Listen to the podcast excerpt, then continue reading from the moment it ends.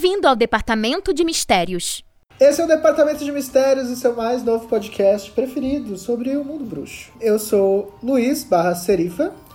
Estou aqui hoje com Marcelo Soares. Oi, pessoal. Jaque Marques. Olá, pessoal. E Gabriel Reis. Olá, gente, tudo bem?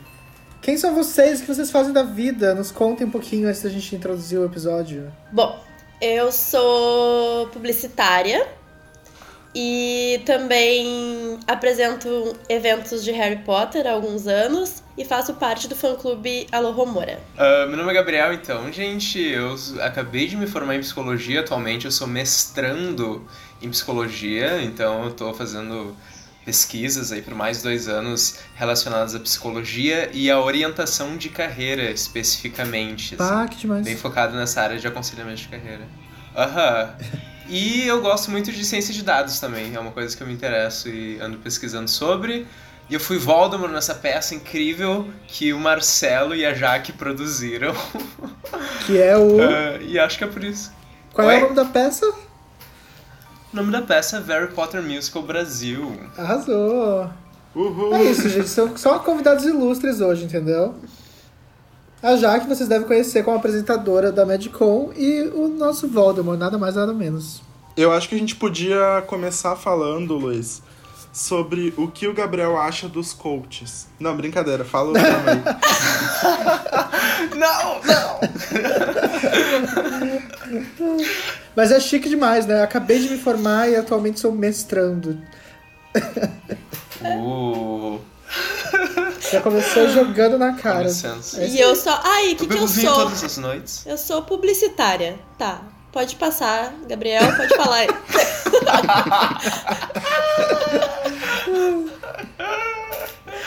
Mas, Ai, obviamente, é uma roda aqui, novamente, só de fãs ultra malucos de Harry Potter e Gabriel. Como ousa! É verdade. é. Mas aí a gente resolveu falar hoje sobre um assunto que eu acho muito legal, que são que, as alegorias e subtextos da trama, assim. Pra você que não tá muito ligado no que essas coisas significam, eu vou tentar resumir rapidinho aqui pra gente. Então, quando a gente fala sobre alegorias, caráter de ficção, assim, a gente quer dizer que geralmente é um elemento da história que tá ali para significar alguma outra coisa além do óbvio, além do que ele está realmente mostrando. Então, tem uma interpretação que fica a cargo do público que está assistindo ali, mas quando a gente fala sobre alegoria, geralmente tem um assim, um caminho que o autor já nos dá para interpretar isso também. Aqui já ele já se diferencia do subtexto que você pode interpretar mais livremente, porque é uma segunda história que você tira ali da história principal, mas que às vezes nem sempre é intencional do autor também, né? E eu acho que essas duas coisas definem muito bem, assim, para mim, pelo menos, uh, quando eu acho que uma história é boa ou não, assim, são detalhes que fazem muita diferença para mim quando eu tô, sei lá, uh, pensando se eu gostei de um filme ou não, sabe? Que história ele quis me passar além daquela história que ele realmente estava contando ali. E é algo que geralmente se encontra muito em discussões sobre reviews de, de filmes, de ficção, de livros. E Harry Potter é bem recheado com esse tipo de coisa, né? Sim. Quando vocês leram a primeira vez, assim, todo mundo aqui leu quando criança ainda ou tem alguma relação diferente com a história? Eu tenho uma relação um pouco diferente. Uh, eu li, eu já não era criança.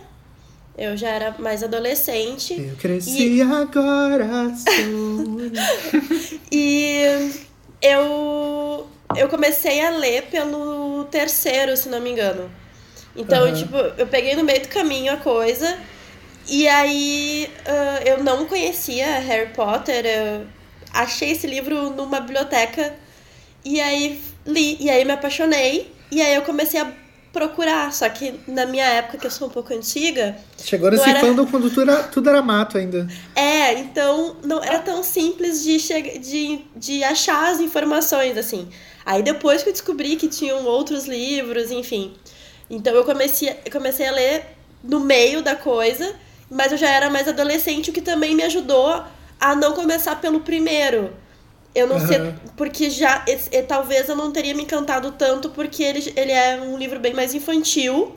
E talvez eu não tivesse tido tanto, tanta ligação com o livro, né? Sim. E o teu primeiro contato, Gabi, como é que foi? Meu primeiro contato, ah, eu lembro. Sabe o que eu lembro? Eu lembro de ter a fita do- da Pedra Filosofal, assim. É, eu lembro disso do Harry Potter desde o início. E quando eu comecei a ler foi bem mais tarde. Eu tinha já. já era adolescente, assim, que nem a Jaque disse. E eu queria fazer, ler desde o primeiro até o sexto, que é o que tinha na época, assim. E daí eu fui lendo, mas eu já era bem adolescente, eu acho que eu não entendi tanto assim quanto tu parece entender, Luiz, dessas alegorias, verdade. Eu acho que eu não peguei tudo isso assim na época, mas eu lembro que eu gostei muito de ler, muito mesmo. É, mas justamente o que me levou a fazer essa pergunta é porque a primeira vez que eu li, tipo, eu era muito criança ainda, eu tinha, sei lá, a idade do Harry nos livros, sabe? E eu fui crescendo junto com a história, assim. E justamente no episódio passado a gente discutiu um pouco sobre isso, como relendo a gente de- descobre novas camadas na história, né? E eu não lembro de ter pego tanta coisa assim da primeira vez. Como hoje em dia, relendo e até nos filmes também, eu enxergo muitas outras ah, camadas que a autora colocou ali, sabe? Ah, e era até por isso que eu queria saber se vocês leram ainda quando bem crianças, assim como eu, porque tem muita coisa que eu só peguei depois, assim. Sim. Eu, por exemplo, eu li quando eu tinha sete anos. Porque foi o primeiro livro que, que eu li que não tinha figurinhas, assim, sabe? Foi o livro maior, que eu demorei um tempo a mais. Mas foi o primeiro livro que eu li, assim. E, e obviamente, eu não, não percebi tantas coisas assim, porque eu tava mais preocupado em ler direito o livro do que entender essa, essa segunda camada, né? Eu era só uma criança. Mas. Mas eu percebo isso, porque assim, depois de, de maior eu comecei a reler os livros. Eu acho que eu já li algumas vezes cada um. E é completamente diferente, porque que nem a Jaque comentou, assim, ela começou a ler do terceiro. E ela já tinha a idade mais ou menos parecida com os personagens ali, né? E quando eu li, eu era mais novo que os personagens. Então, pra mim, mudou completamente a visão, assim, de como cada um, cada, tipo, como o Harry, como o Ro- o Rony e a Hermione viam as coisas ali, era bem diferente da minha visão de sete anos, assim, que recém tava, sei lá, aprendendo a limpar a bunda, sabe? Então, Um pouco Então- tardio, né? é. não, sei, não, sei, não lembro quantos anos a gente aprende a limpar a bunda, mas enfim. E aí, pra mim, isso é bem claro, assim, de que conforme tu, tu vai crescendo, tu vai tendo uma visão diferente também em relação à idade dos personagens, né? Porque a história, ela cresce muito acompanhando a idade dos personagens, assim, né? Sim, total. Até quando a gente fala sobre essa discussão sobre alegorias e tudo mais, é uma discussão bem grande dentro do mundo dos roteiristas e escritores, assim, né? Tipo, de- do quanto isso é válido ou não, do quanto isso enriquece ou empobrece uma, uma história.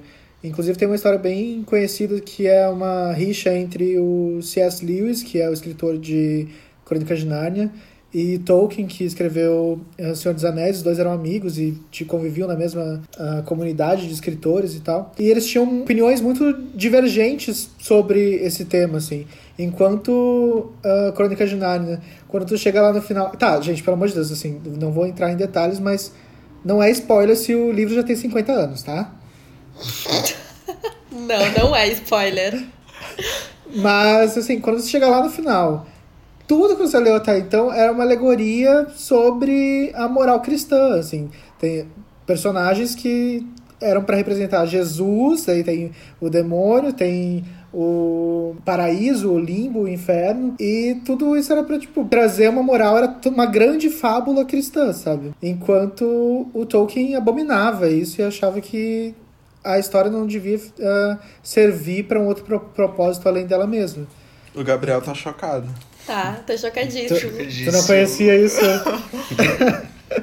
Mas eu, Uau! eu queria só acrescentar que mesmo o Tolkien achando o oposto, ainda assim, e aí é que eu acho que a gente não consegue fugir da alegoria, porque Aham. tu tem, tu tem uma carga de cultura, tu tem uma carga de vivência. E Sim. ainda assim, tem pessoas que estudam Tolkien até hoje e conseguem tirar diversas alegorias de dentro do universo do Tolkien.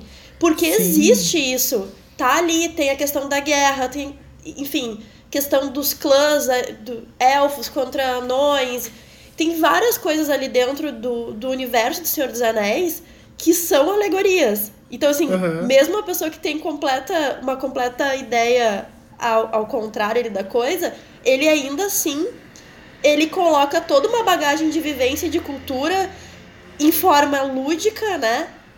Então ele não consegue, a gente não consegue fugir dessas coisas. É, é, é se torna meio impossível a gente fugir dentro de, de, da questão da ficção ali, porque tu tem, tu tá sempre envolto de coisas. Então não tem como, dentro de determinado momento, tu não escrever alguma coisa que. ou fazer alguma coisa que tenha isso, que tenha a tua carga de vida. Sim, com é. certeza. Era exatamente onde eu queria chegar. Essa era. Porque assim, mesmo que o autor não tenha essa intenção, você, como leitor, tem o seu próprio contexto e você vai uh, ler a história através das suas lentes, né?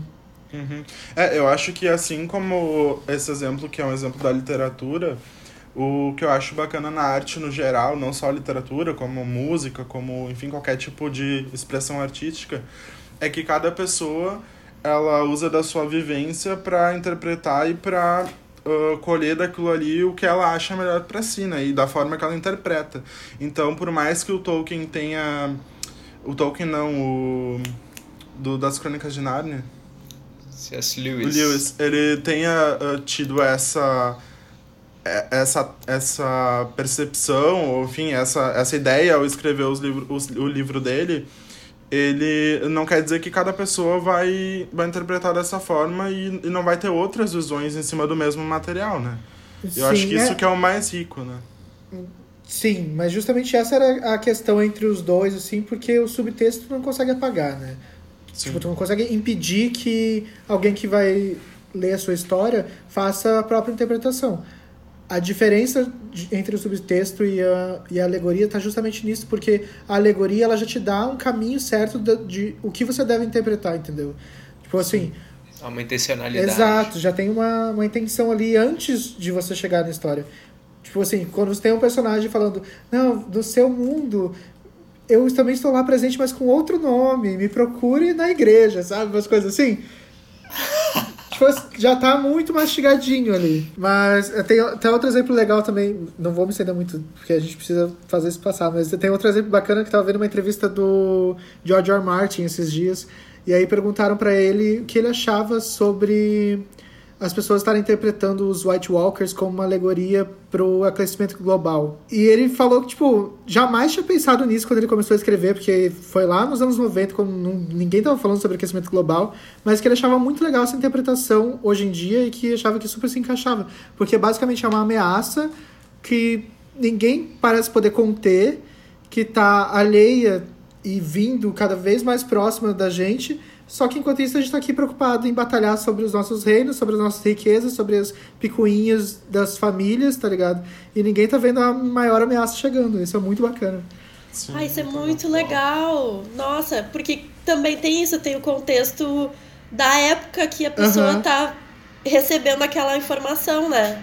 Nossa, muito legal. Mas vamos entrar então pra Harry Potter, que é por isso que a gente tá aqui. Vocês têm algum exemplo assim que vem à mente quando vocês pensam nesse assunto dentro do mundo de Harry Potter? Qual é a primeira coisa que pipoca para vocês assim? Para mim é sempre o Dementador, assim. Bem até pelo que vocês uh, falaram, assim, né, quando me convidaram, pelo menos, acho que com a Jaque também. Uh, essa coisa do Dementador é sempre o que mais me vem, assim, à cabeça, realmente. Uhum. Que é algo relacionado à depressão, né, assim.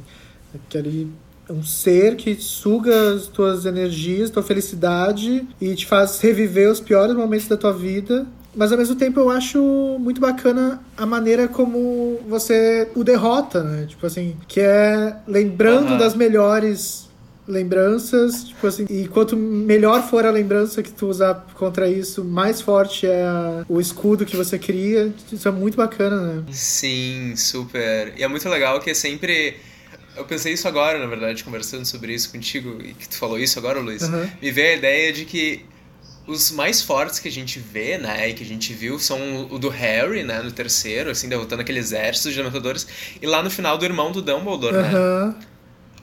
Naquele exército também de dementadores do Voldemort, lá na guerra, na batalha, né? E eles chegando, assim, e ele lembrando da, da Ariana, né?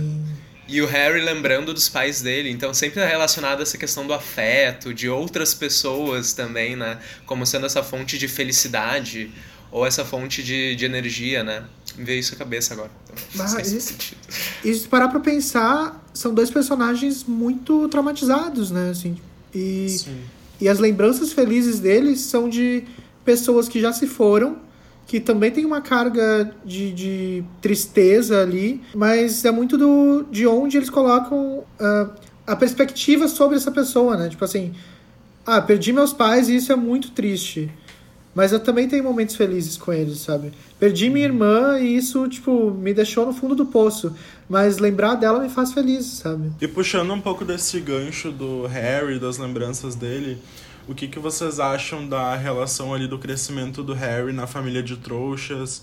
Todas as relações abusivas que ele tinha ali, de se sentir. Ele, na verdade, ele cresceu num, num ambiente totalmente tóxico, né? Num ambiente em que ele não era desejado, que ele, ele era escanteado a todo tempo. Ah, Eu acho que ali tem várias interpretações que se pode fazer, né? Mas eu, até, né, como membro ativo da comunidade LGBT, eu acho que eu sempre trago esse exemplo quando me perguntam sobre o triluxo e tal, e qual é a relação de colocar drag queens no mundo de Harry Potter, sabe? De onde que a gente tirou isso?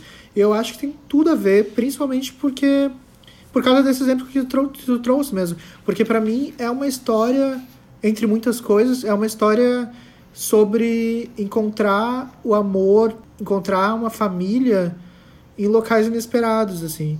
Que não necessariamente seja na sua família de sangue, e que muitas vezes é essa família mais próxima que te machuca mais, né? Então tu Sim, encontra apoio nos amigos, encontra apoio em vários outros lugares, e eu acho que isso conversa muito com, comigo como pessoa LGBT, sabe? Porque é uma história que a gente vê se repetindo com muitas pessoas, sabe? Muitos amigos meus não têm esse contato com a família simplesmente por, por algo que eles não podem mudar. Tipo assim, eu sou bruxa e eu nasci assim, sabe? O que eu posso fazer? Não, não, não foi uma escolha minha. Uhum. É, eu tava. Eu dei uma pesquisada sobre. Antes de da gente começar a gravar, assim, tava lendo alguns textos, algumas coisas. E eu vi que tem, em 2014 teve uma pesquisa lá na Itália que mostrava que ah, a série Harry Potter e as histórias, enfim, elas eram muito mais bem recebidas e elas tinham uma influência muito maior e positiva em grupos marginalizados, que são os homossexuais, os refugiados, imigrantes. Então, eles fizeram uma pesquisa de público e perceberam que nesses grupos, ah, que são as minorias, a série Harry Potter ela, era, ela tinha um impacto muito maior e muito mais significativo e as pessoas absorviam muito mais o conteúdo do que em grupos sociais normais, digamos assim, né? E achei isso super interessante porque é bem isso que tu falou, assim. Essa Faz todo identificação. sentido, né? Essa identificação com os personagens ela é muito mais clara e muito mais óbvia para esses grupos, né? Eu tenho uma questão que é uma questão bem visual pra mim, ah, dentro da, de- desse âmbito da família. A família que o Harry fica, que é quando a gente conhece ele, que é os Dursley. E eu acho a questão dele estar embaixo da escada e naquele quartinho pequenininho ah, muito simbólico aquilo. Super. E aí, quando ele, ele vive tão encolhidinho, né? Ele tá sempre sendo ah, oprimido, sempre sendo oprimido. E aí, ah, representativamente, é- ele tem aquele quarto que é um- uma opressão, né? E aí, quando ele, ele, ele descobre que ele é bruxo e que ele vai pra Hogwarts, Hogwarts é gigante, né? É espaçosa, é tipo, bem-vindo à minha nova vida, que parece que ela te diz, vem, sejam bem-vindos a Hogwarts mesmo, assim. Então, eu, eu acho muito incrível, assim, essa, essa coisa da opressão dele tá naquele mundinho e aquela coisa, e de repente aquilo se abre e, e é isso, assim, e é o que vocês estão falando, né? De estar tá vivendo ou, ou escondendo a tua verdade, escondendo quem tu é, dentro daquela caixinha, daquele mundinho, e de repente tu respira e tá vivendo quem tu é, de verdade, assim. Então, eu acho muito representativo aquele, aquela, aquele quartinho dele, sabe? E logo Nossa, que ele é chega em Hogwarts, assim, aquilo. Bah, agora eu tô. Eu sou quem eu tenho que ser. Então eu fico imaginando que para todas as pessoas que, por exemplo, se descobrem, eu não posso falar porque não, não, não é bem, né, não é meu lugar de falar, mas assim, eu imagino que a sensação que é tu te libertar de, dessas amarras sociais, assim, uhum. sabe aquilo, aquela representação me vem muito na cabeça, assim, isso. Ah, muito. Até como pessoa ansiosa que sou, essa sensação de as paredes estarem fechando ao meu redor, sabe? E de estar, tá, mesmo que eu esteja em casa, num lugar espaçoso, me sentir apertado e comprimido é um sentimento bastante relatable, assim. Sim. E vocês percebem que quando ele chega em Hogwarts, agora puxando esse gancho da Jaque, ele chega lá naquele espaço e por mais que aquilo seja uma coisa muito melhor do que ele tinha, ele ainda sofre muita pressão social, né? Porque ele tem que começar a decidir quem são os amigos dele, ele tem que se adaptar a esse mundo que é completamente diferente do mundo que ele conhece. E ao mesmo tempo, a maioria das pessoas em volta dele já conhecem aquele mundo, inclusive já sabem mais dele do que ele mesmo. Então, ele começa a ter toda aquela questão ali de conhecer o Draco Malfoy e que quer ser amigo dele. E aí ele começa já. A, é, ele é muito novo e ele já tem que ter todas essas decisões éticas, digamos assim, de que para que lado que ele vai, com quem que ele vai sentar, enfim. E aí tem a seleção das casas. Eu acho que eu tenho, eu chego até pena dele assim, porque acho que são é um momento muito muito importante para uma criança de 11 anos, assim, sabe? Não, é, é quase... difícil mesmo você descobrir que é rico, famoso, do nada, Exato. assim. Eu acho que é uma alegoria pra heterofobia também. Cheio de privilégios, não é? Tô brincando, gente, pelo amor de Deus.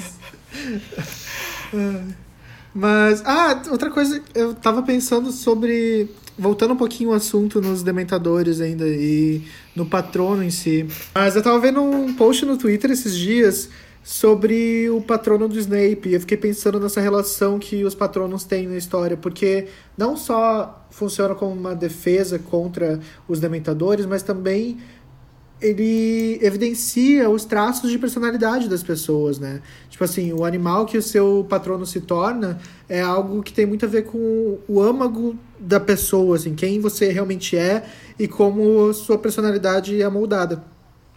E na história você vê em alguns momentos quando o patrono das pessoas muda por causa de alguma situação que aconteceu.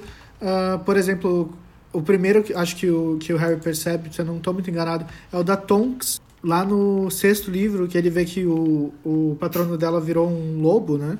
É isso, não estou falando merda. E aí ele acha que é por causa da morte do, do Sirius e tal, e depois ele vai descobrir que é, na verdade é porque ela já estava apaixonada pelo Lupin e aquilo, tipo, já tinha. aquela relação já tinha transformado ela.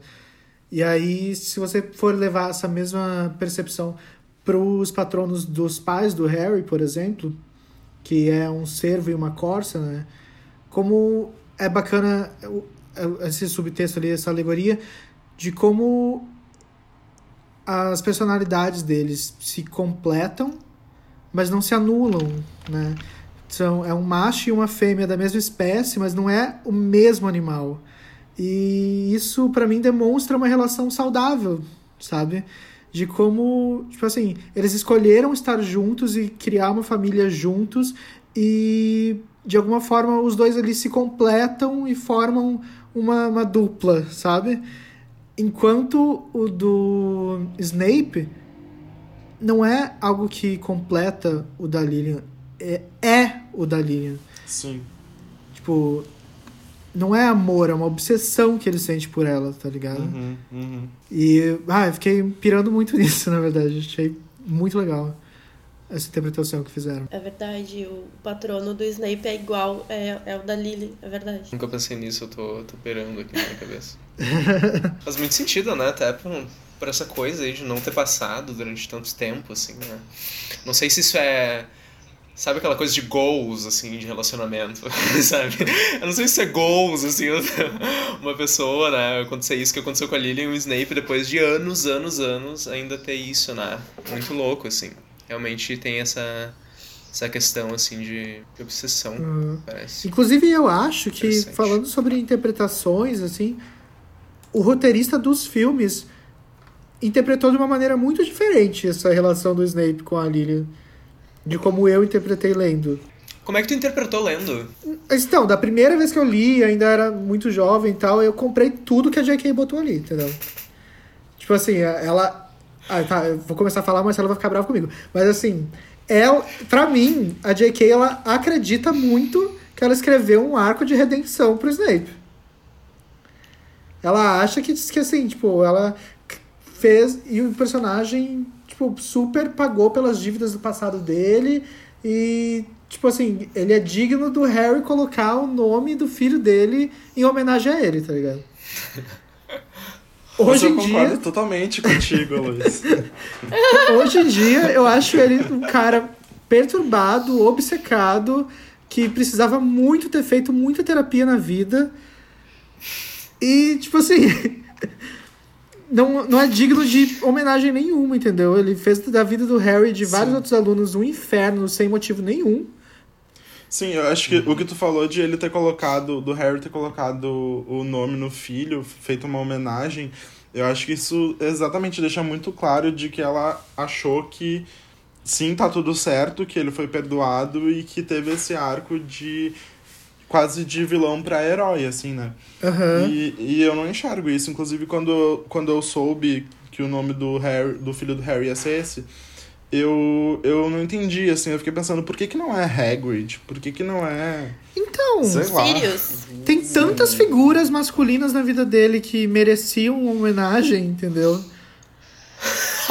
Podia ser Albus. Não, Albus também não concordo muito, tá? Vou deixar aqui. Deixar aqui Mas- claro que também não concordo. Mas assim, podia ser, sei lá, Hagrid Dobby. Ia fazer mais sentido. Vou ter que concordar. É, mas é, é, eu também acho que daí também é um outro caso de ela ter escrito numa época em que ela tinha também essa, essa carga emocional, achando que poderia talvez ter uma redenção nesse caso. E a gente hoje, com uma consciência um pouco diferente, já começa a reinterpretar essa redenção do Snape como. Nossa, o Snape, desculpa aí, gente, quem gosta, eu gosto muito do Snape como personagem. E eu tô repensando muitas coisas que eu achava baita no personagem e tudo mais.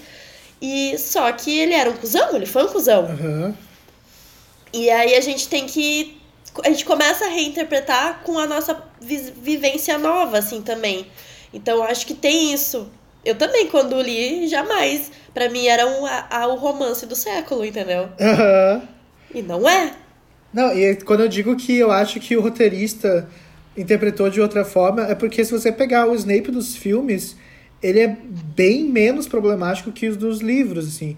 E tem algumas coisas que parecem ter sido feitas deliberadamente para que o personagem não ficasse tão ruim. E até naquele momento que o Harry tá na penseira vendo os pensamentos praticamente da vida toda do Snape, assim, tem vários momentos, frases específicas que são omitidas nos filmes para que o Snape não fique tão desgraçado, entendeu? Por exemplo, aquele momento da revelação do patrono dele, do Always, né? Que é a, sei lá, a frase que as pessoas mais lembram dos, livros. É, nos livros, o, o, al, o alvo tá querendo saber, tipo assim, ah, depois de todo esse tempo você criou sentimentos sobre, com o menino. E aí o Snape fica puto e fala, não é por ele que eu tenho sentimentos, entendeu? E aí ele mostra o, o Patronus pra provar pro Dumbledore que, na verdade, tipo assim, ele, tudo que ele fez a vida toda, desde que, a, Lily morreu, era por causa dela e não por causa do Harry. E até quando ele vai implorar pro Dumbledore para que ele proteja a Lilian. Nos livros ele quer que proteja a Lilian. E aí o Dumbledore meio que, tipo, faz um acordo ali, vou proteger a família toda, entendeu? Nos filmes, ele implora para que protejam os três. Ele já fala isso de cara, assim. Tipo, nos livros fica muito mais claro que ele não tava nem aí pro Harry. E que tudo que ele fez por ele foi pela memória da mãe dele só. E é uma obsessão bizarra. Inclusive, eu vi um vídeo de um, um cara fazendo um, um review esses dias e ele trouxe uma questão muito interessante que me deu até um certo nojo de pensar assim. E se o Harry fosse uma menina? E se a criança que sobreviveu fosse uma mulher igual a Lilian? Ah, Com os olhos da Lilian, tá ligado? Que tipo de Ai. predador bizarro não seria o Snape? Nossa, eu tô. Não. não. Eu tô. Não. É. Eu não sei, eu- às vezes eu penso que o Snape, ele, ele, a obsessão dele era tão grande, tipo, sei lá, se não é uma espécie de psicopata, talvez o Gabriel possa nos esclarecer. Porque é muita, é uma obsessão, tipo, tão grande, e ele fez tantas coisas, e ele, tipo, a vida inteira gostando dela, sabe? Que pra mim é muito bizarro, assim, é- é ele faz qualquer coisa e ele, ele vai pra qualquer lado pra poder só honrar a memória dela. É estranho, assim, não sei. Na verdade, tem várias discussões de que se realmente era só por isso, pelo fato dele ter virado comensal, inclusive, era só por isso mesmo, tipo, existem várias teorias que questionam isso, sabe? Então, tem uma outra alegoria que é, que é bem presente na história, que é o nazismo. Tipo assim, de como os ideais do Voldemort estão alinhados ao nazismo e, inclusive, assim, a maneira como ele ah, alinha os seus seguidores e tudo mais, assim, tipo, é um- uma alegoria nazista dentro do mundo bruxo, assim. E, bom, enfim, isso até é, é algo tomado como verdade, assim. Tipo, não é uma interpretação maluca da da minha cabeça. Sim. Mas aí tu para pra pensar, tipo assim, tu realmente existe um, um perdão na história pra um cara que se alistou ao partido nazista porque sofreu bullying na escola? Exato. É muito complexo. É o personagem, pra mim, é o, é o personagem mais complexo da história, é o Snape. É, mas ao mesmo tempo tem a coisa dele ser espião, dele tá por dentro e levar as informações pro Dumbledore, mas é questionável, né? É muito, tá? Eu achei bem interessante trazer a questão do nazismo. ah, embora agora o que, que, eu, que a gente tem essa interpretação e é bem nítida a questão do, do, do Voldemort, tipo, a raça pura, né? Os Aham. bruxos puros. ah, isso é uma coisa que, que, que tem muito dentro de- de- do universo de Harry Potter. O- os trouxas, eles pelo por esses bruxos, né? Os bruxos das trevas, eles das trevas também que eu acho também estranho também dizer porque nem nem todo bruxo ali das trevas também achava, eu acho que é meio que o que aquela coisa assim ah, mas talvez seja melhor só ter bruxo, sabe? Eu não sou malzinho, mas ah, mas acho que a nossa raça é melhor, assim, sabe? Os Aham. bolsominho enrostidos, assim. E aí ah, tem muito essa questão desse. ah, do, do contra o, o bruxo, o trouxa, e o meio sangue, né? A Umbridge, por exemplo, que é mestiça, e aí ela quer super se enturmar entre os supremacistas, e aí ela quer inventar uma história de que ela é ah, descendente dos média. Slytherins, e tipo, até compra um medalhão pra fingir que é um negócio de família que tá há muitos anos. Tipo assim, se não é o brasileiro que acha que é gringo, eu não sei quem é, sabe? Total. Perfeito white trash. Péssimo. eu nunca pensei nisso. Nossa, eu odeio tanto a Amber. E Nossa, tu, E ela. precompensando e tu vê total, muitos né? personagens no dia a dia hoje em dia, assim, né? Tipo, é muito fácil enxergar. E, inclusive, esse lance do nazismo, ele tá presente em muitas mídias na cultura pop, assim. Eu acho que é a maneira mais fácil de você fazer um vilão que vai ser odiado é colocar esses elementos pra eles, né? Tu tem isso em Star Wars, tem isso ah, em praticamente qualquer filme dos anos 90 pra cá, assim, desses blockbusters, você encontra esse tipo de alegoria, porque Enfim, não, não existe como você ficar do mesmo lado que um nazista, entendeu? Acho que é um recadinho aí que a gente deveria estar tá dando. Não, não, querendo não querendo voltar no assunto, mas o, se vocês pensarem, o Voldemort também ele é mestiço, né? Também. Porque é totalmente contraditório. Essa é uma coisa bizarra que tá no subtexto de Animais Fantásticos, que talvez a gente possa discutir um pouquinho. Porque o Grindelwald também era uma alegoria pro nazismo, assim, bem claro, porque inclusive ele tinha uma suástica também, né? Tipo assim, tem, o Voldemort tinha a marca negra o Grindelwald usava o símbolo das Relíquias da Morte. Uh, inclusive, tem uma, um paralelo com a própria suástica nisso, porque a suástica era um símbolo hindu ligado a Ganesha que o partido nazista inverteu e passou a ter um novo significado, né? E ficou marcado na história como um símbolo de horror, assim. E aí tem um momento muito interessante no último livro de Harry Potter, quando o Victor Krum ataca o Xenofilho Lovegood no casamento do Guy da Fleur, porque ele vê esse símbolo dele no pescoço. Que é basicamente o que eu faria hoje em dia se estivesse num casamento e aparecesse alguém com uma suástica pendurada. Que é assim que a gente lida, não é mesmo? E, enfim, tipo, o quanto isso tá, tá claro, assim. E, tipo, ele também é, é de um país nórdico e tal. E aí, tipo, ele quando ele vai explicar pro Harry por que ele agiu daquela forma, tipo, ele explica que é uma coisa que manchou a, a escola dele.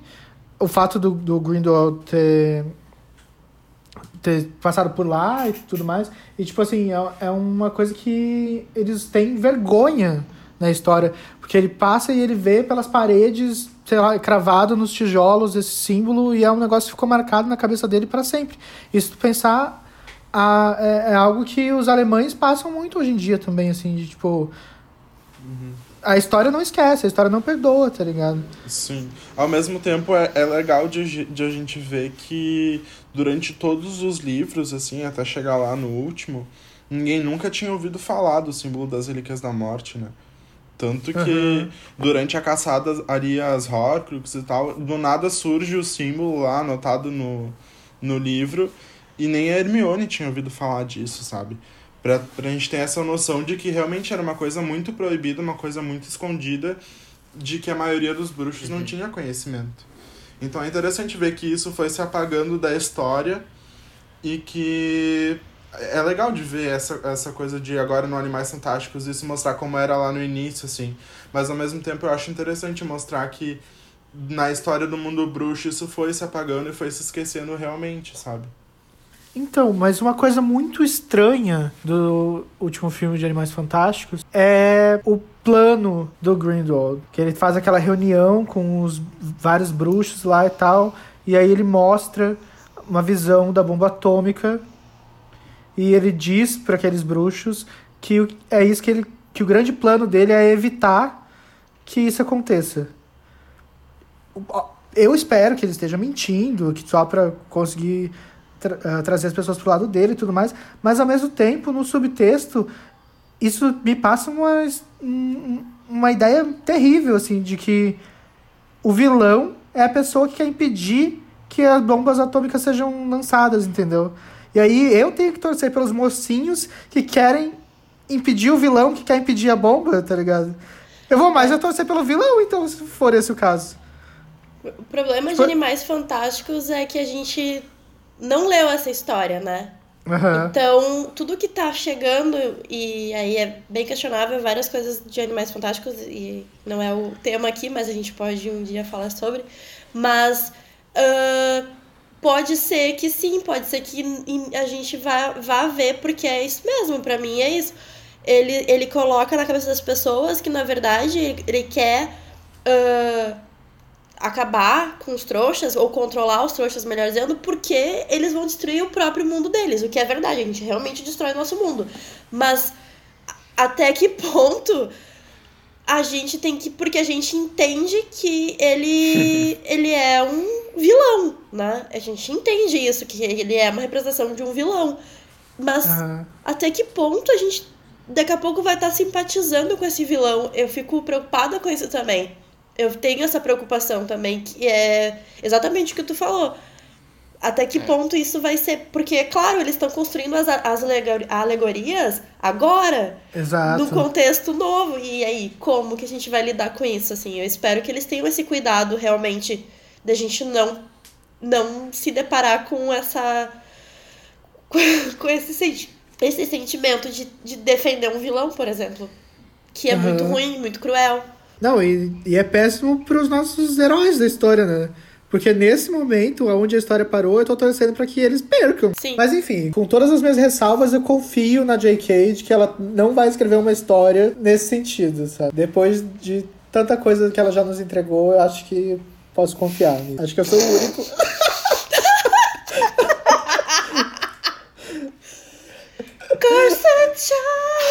Marcelo tá indo? Caiu? Fala Marcelo, aí, pode Luiz.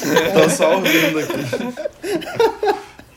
No episódio, no episódio de hoje eu sou ouvinte premiado. E eu ganhei um sorteio pra ficar escutando vocês. Mas antes, quando a gente tava falando do Snape, eu tava lembrando de uma outra alegoria que eu acho bacana também, que é o bicho-papão, que é um, um monstro, um animal fantástico, será que, que é, como eles se chamam, mas, mas que ele se é. transforma no maior medo da pessoa. E é louco como assim, tipo, não existe, até onde a gente sabe, ah, uma terapia da forma como a gente conhece no mundo bruxo, mas de certa forma, as aulas de para aprender a usar o patrono Defesa contra a arte das trevas. que o Harry tem depois, não, mas as aulas que ele, particulares que ele faz com Ah, o Lupin, de alguma de uma certa forma meio que é uma terapia pra ele, sabe? Porque tipo assim, ele tá, ele é obrigado a reviver o pior medo dele. E conforme ele vai passando de uma aula para outra, esse medo vai se transformando em outras coisas, porque ele vai se conhecendo melhor e ele vai aprendendo a lidar com eles e até chegar um momento em que ele cria realmente uma barreira protetora super forte e efetiva contra um perigo real, tá ligado? E isso é muito uma terapia acontecendo, sabe? Tipo, escalonando e mudando, tipo, de, de foco nos problemas. Gente, eu nunca muito pensado, mas realmente isso. é muito, né? Ele chega no final e diz, é verdade, é verdade. Incrível. Ele tem esse grande medo, né, que ele enfrenta e que é, um, é para ser uma coisa, né, um medo de um dementador. Mas não é medo de dementador, né, é o medo Exato. que o dementador provoca, né, que é essas lembranças tristes. Incrível, incrível. Eu nunca tinha pensado. E realmente é, né, no final ele chega a essa, parece que essa conclusão, assim, emocional, entre aspas, de que ele ainda tem a É, é família isso. dele dentro tipo, dele, né? Olha que incrível. Que lindo. que lindo. E ao mesmo tempo você também, através disso, tem a percepção do quanto o Snape era um fodido da cabeça. Porque. Porque o Snape. Não, porque ele era o maior medo do Neville, tá ligado? E tipo assim, pra um aluno, a coisa que ele mais teme na vida dele é um professor, tá ligado? Olha que coisa doente, meu.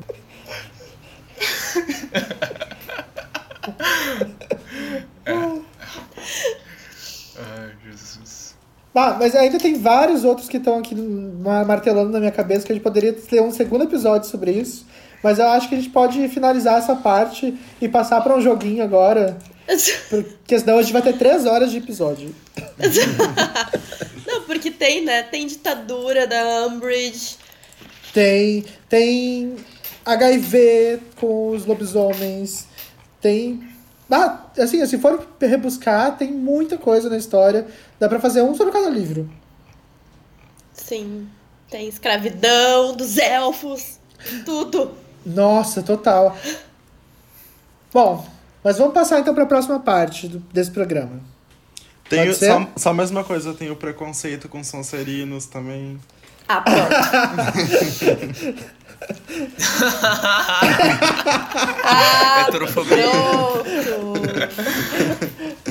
Bom, E daí aí? tem preconceito com os lufanos também, né? É verdade? Que agora estão top das galáxias porque, né, temos um, um filme estrelado por um lufano, mas dá licença. Qual é a casa. Qual é a casa de Eu vocês, tinha meninas? preconceito, eu admito. Gabi e Jaque. Oi? Qual é a casa de vocês? Eu sou Grifinória. Tu é, né? Eu sou. E tu, Ah, é. Gabi? Eu sou Grifinória também. É, Marcelo. É isso. Tu, hoje tu só ouve mesmo. Aí o Marcelo. É que o Marcelo não é Sonserina. Eu tenho aí os meus. Eu tenho. Eu sou assim. Lufano! O Marcelo é Lufano! Mas quem ouviu o episódio passado sabe que eu falei sobre isso, que eu acho que ninguém é só uma casa. Acho que todo mundo tem um pouquinho de cada uma. É óbvio que a minha porcentagem de Sonserina é muito maior que as outras. Mas as outras aparecem em alguns momentos. Não, lacrou. Lacrou. Jantou, jantou cedo.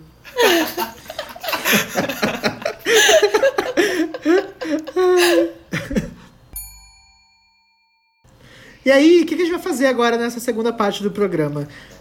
Nós, como a gente comentou pra vocês, a gente lançou o primeiro episódio e fez um post lá no Instagram do Grupo Alohomora, arroba Grupo Alohomora. Já pode seguir lá no Instagram. Que a gente vai sempre, toda semana, fazer um post ali pra você poder comentar sobre o episódio, nos mandar sugestões, falar o que que você tá achando, dizer que me ama, dizer que é meu fã. E aí, a Lúcia Santa Cruz mandou uma sugestão que a gente achou maravilhosa, que é fazer um jogo de beija, casa ou mata. Porém, ela disse que matar era muito pesado, então a gente podia fazer beija, casa ou manda pra Azkaban. Amei!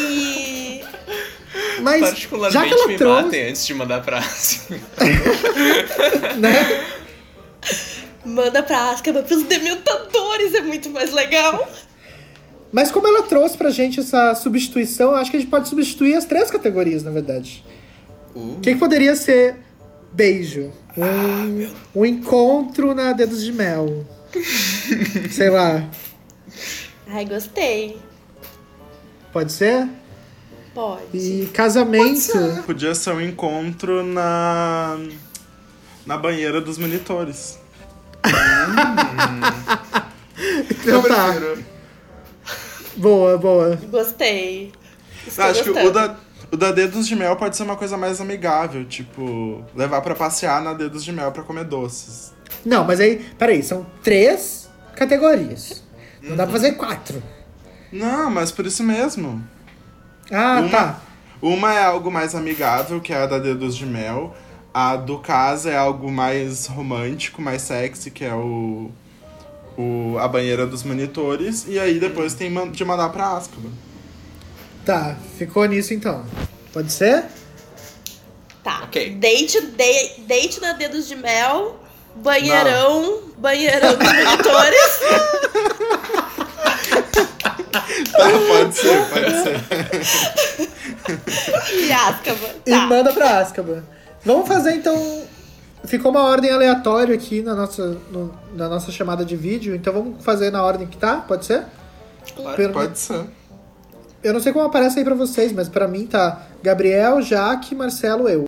Contrário, várias coisas diferentes. É, eu imaginei É. que fosse, mas Mas o eu que Gabriel tá nesse programa, pra entendeu? mim Então vai também. ser isso. Vai Ah, na tua obrigado. ordem aí, Luiz. Então vamos lá. Pra ti, Gabi, tem Molly Weasley, Snape e Dobby.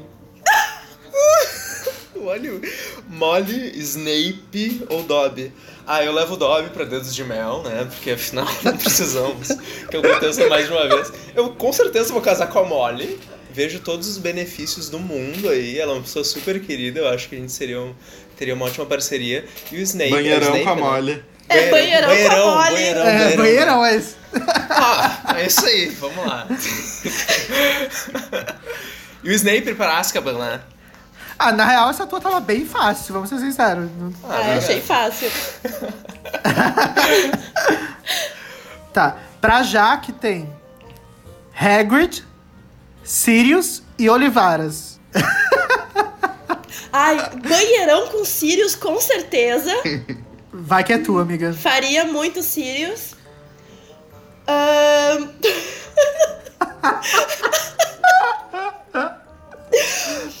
Ah, ah, meu, eu levaria o Hagrid pra dar um, um, um date na Dedos de Mel, porque ele é maravilhoso. E aí, desculpa aí, né, Olivaras, tráfico de varinhas não dá, vai pra Azkaban. Ah, mas ele é um homem assim que eu acho que.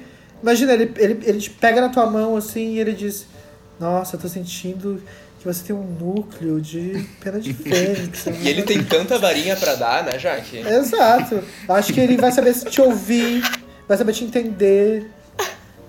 Mas é que não dá, é um né? arte- Como é que eu vou fazer? Vou mandar o Hagrid pra, pra Azkaban? Não Não, dá dá. É um artesão, entendeu? Ai, Sabe usar desculpa. muito bem as mãos. Ai, que triste. Não dá pra ir Olivaras e Sirius pro banheirão. Opa, pera. Não, mas se alguém vai pra Azkaban é o Olivaras, então. é, tá vai pra, é pra Azkaban. É isso aí. Agora Marcelo, Tá, então. Pra mim ali tem Dumbledore, Rony e Tonks. Tá bem, tá bem difícil. A Jaque queria banheirão com a Tonks, né? Sim, muito. Bah, Ah, eu realmente, ela. Bem, bem difícil, né? Eu acho que eu mandaria o Dumbledore pra Azkaban. Eu... Bem, de boas. Eu acho que eu passearia com a Tonks e iria pro banheirão com o Rony, né?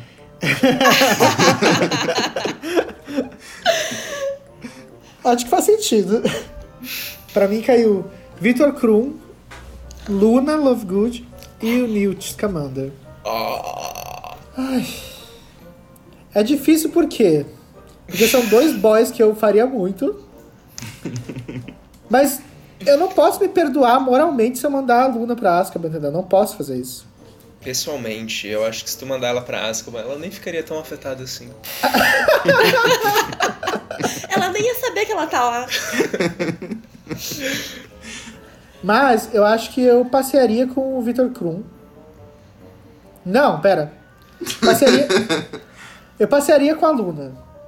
A gente ia se dar muito bem, ia ser muito divertido, ia ser super legal.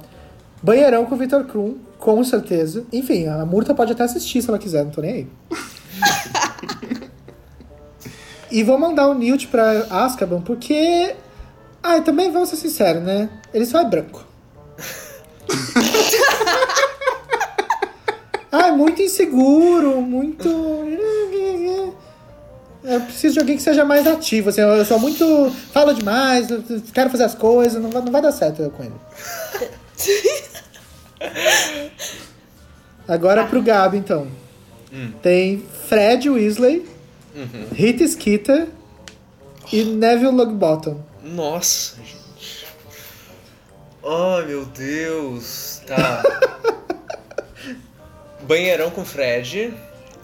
Vou passear com, com o Neville e, e com certeza a Azkaban pra, pra Rita Skeeter. Bem tranquilo, assim.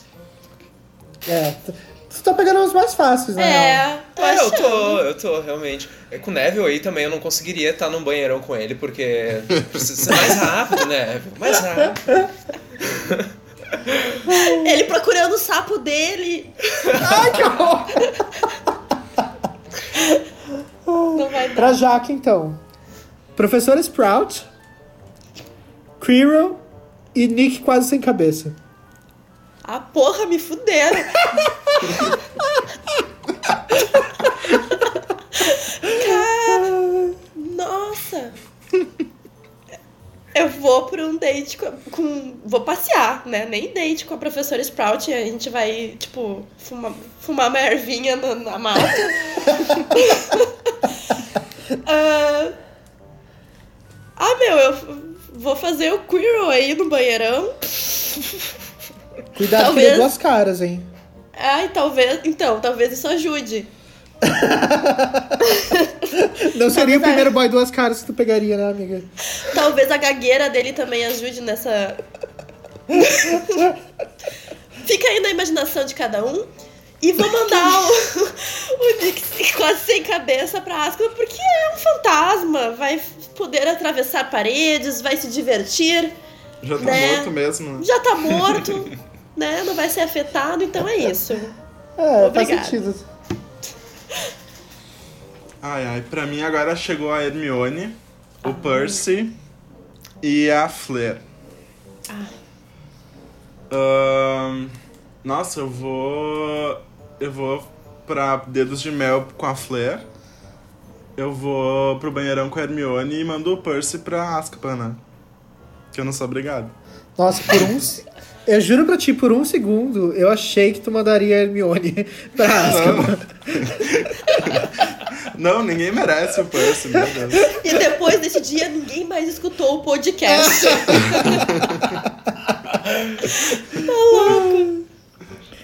Putz, peguei Pirraça, Minerva e o Filch. Bate, ferreu também. Putz, grila. Tá, eu. Ai.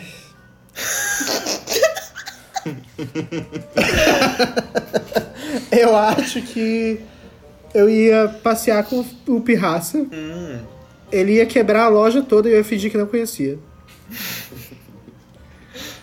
Vou pro banheirão com a Minerva. Claro. Só Vou. benefícios também.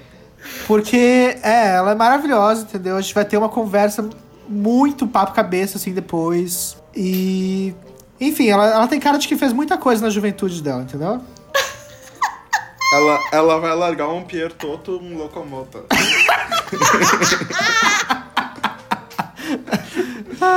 Aque- aquelas roupinhas que ela usa com gola rolê, assim, tapando o pescoço, é pra tapar o Aham. chupão. Ela não me engana. E o Filt vai pra Azkaban, gente. Não tem nem o que dizer, né? Gente, Minerva escondendo segredo aí durante a Ai, eu série. tô chorando. A última, a última rodada, então. Pro Gabriel. Hum. Tia Guida.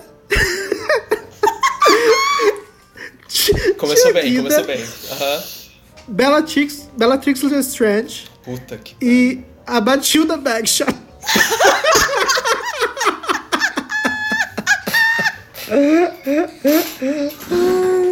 Vamos lá, vamos lá.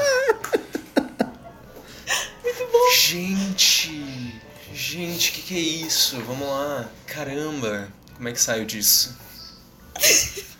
Eu caso com a Batilda. Não, vou banheirão com a Batilda, Bagshot. Vamos lá, eu e ela. Bagshot, banheirão. Ah, Vamos ver o que- eu, Não, eu acho que não, é uma boa escolha também. Peraí, vou mudar. eu vou pra dedos de mel com, com a Batilda, na verdade, é isso que eu vou fazer. Vou com ela pra dedos de mel. Bater um papo Ah, com ela eu- deve ser legal, né? Historiadora, ela sabe muitas coisas. Isso aí, isso aí, uma vez só, vamos lá, vamos se conhecer. Eu vou pro banheirão com a Bellatrix, vamos ver o que, que vai acontecer. Sadomasoquismo. E a tia Guida, com muita felicidade, eu mando ela pra, pra Azkaban, porque ninguém merece. Tá aí Achei que bom. votou no Bolsonaro, né? Uhum. Certo que votou, certo. certo. E não se arrepende. É daquelas que votou e ainda não se arrepende. Tá saindo com a máscara, com a bandeira do Brasil que eu sei. Aham. E bota a máscara assim e deixa o nariz pra fora ainda. Pra Jaque, então, última rodada, tá? Tá. A Tina, de Animais Fantásticos, a Queenie e o Jacob. Ah, Ah, oh, esse trio tá bem bom. ai. Poxa, eu não quero mandar ninguém pra Asca. Já sei. Eu vou. Eu vou passear com o Jacob e contar Aham. histórias sobre o mundo bruxo pra ele se, né, saber assim. Ou ele pode fazer uns pãezinhos pra mim também. Ah, vou pro banheirão com a Tina pra ver qual é que é, pra ver se ela prefere, vai me preferir em vez do Newt. e vou mandar a Queenie pra Azkaban, porque como assim mudar de lado, queridinha? Dá licença. Tá? É isso. Ah, eu acho que tá certíssimo. Tu, no caso, não ela. Ela não entendi ainda aquilo. Vou entender em breve, eu espero. Marcelo. Agora é Voldemort, Ah, uh, Grindelwald e Umbridge, pra mim. Nossa senhora. nossa. Meu Deus. Complicado, né? Ah, Eu acho. Bom, primeiro, eu vou- primeiro eu vou mandar a a Umbridge pra Azkaban, né? Sim, gente prioridades. A gente já começa eliminando mais fácil. Hum, o, o Voldemort eu vou pra dedos de mel com ele. E o Grindelwald pro banheirão, né? Isso aí, representatividade queer. Ah, achei bom. Principalmente se for o Grindelwald quando era novo, né? É, é, acho que faria a mesma coisa, na real. Agora, pra mim, então, a Shawshank, Cedrico e Lupin. Olha. Olha, eu vou passear com o Lupin. Tô vendo isso- Eles onde isso vai dar. Vai dar A bem onde vocês lua. pensaram mesmo. Porque assim, eu não vou abrir mão do banheirão com o Cedrico.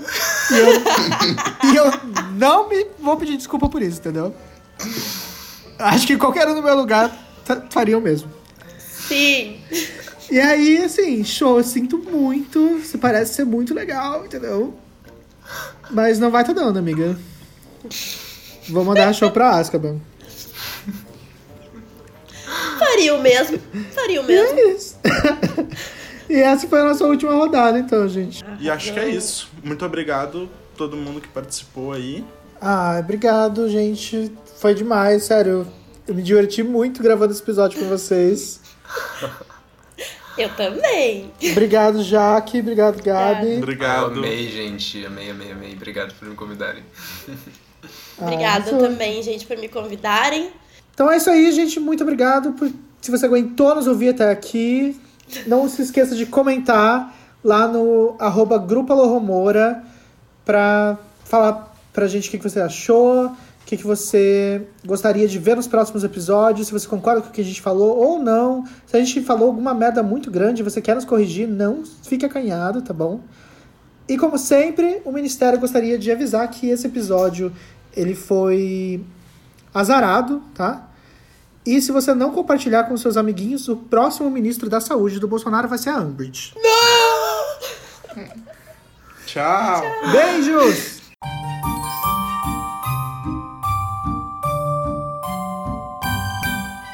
Você está saindo do Departamento de Mistérios.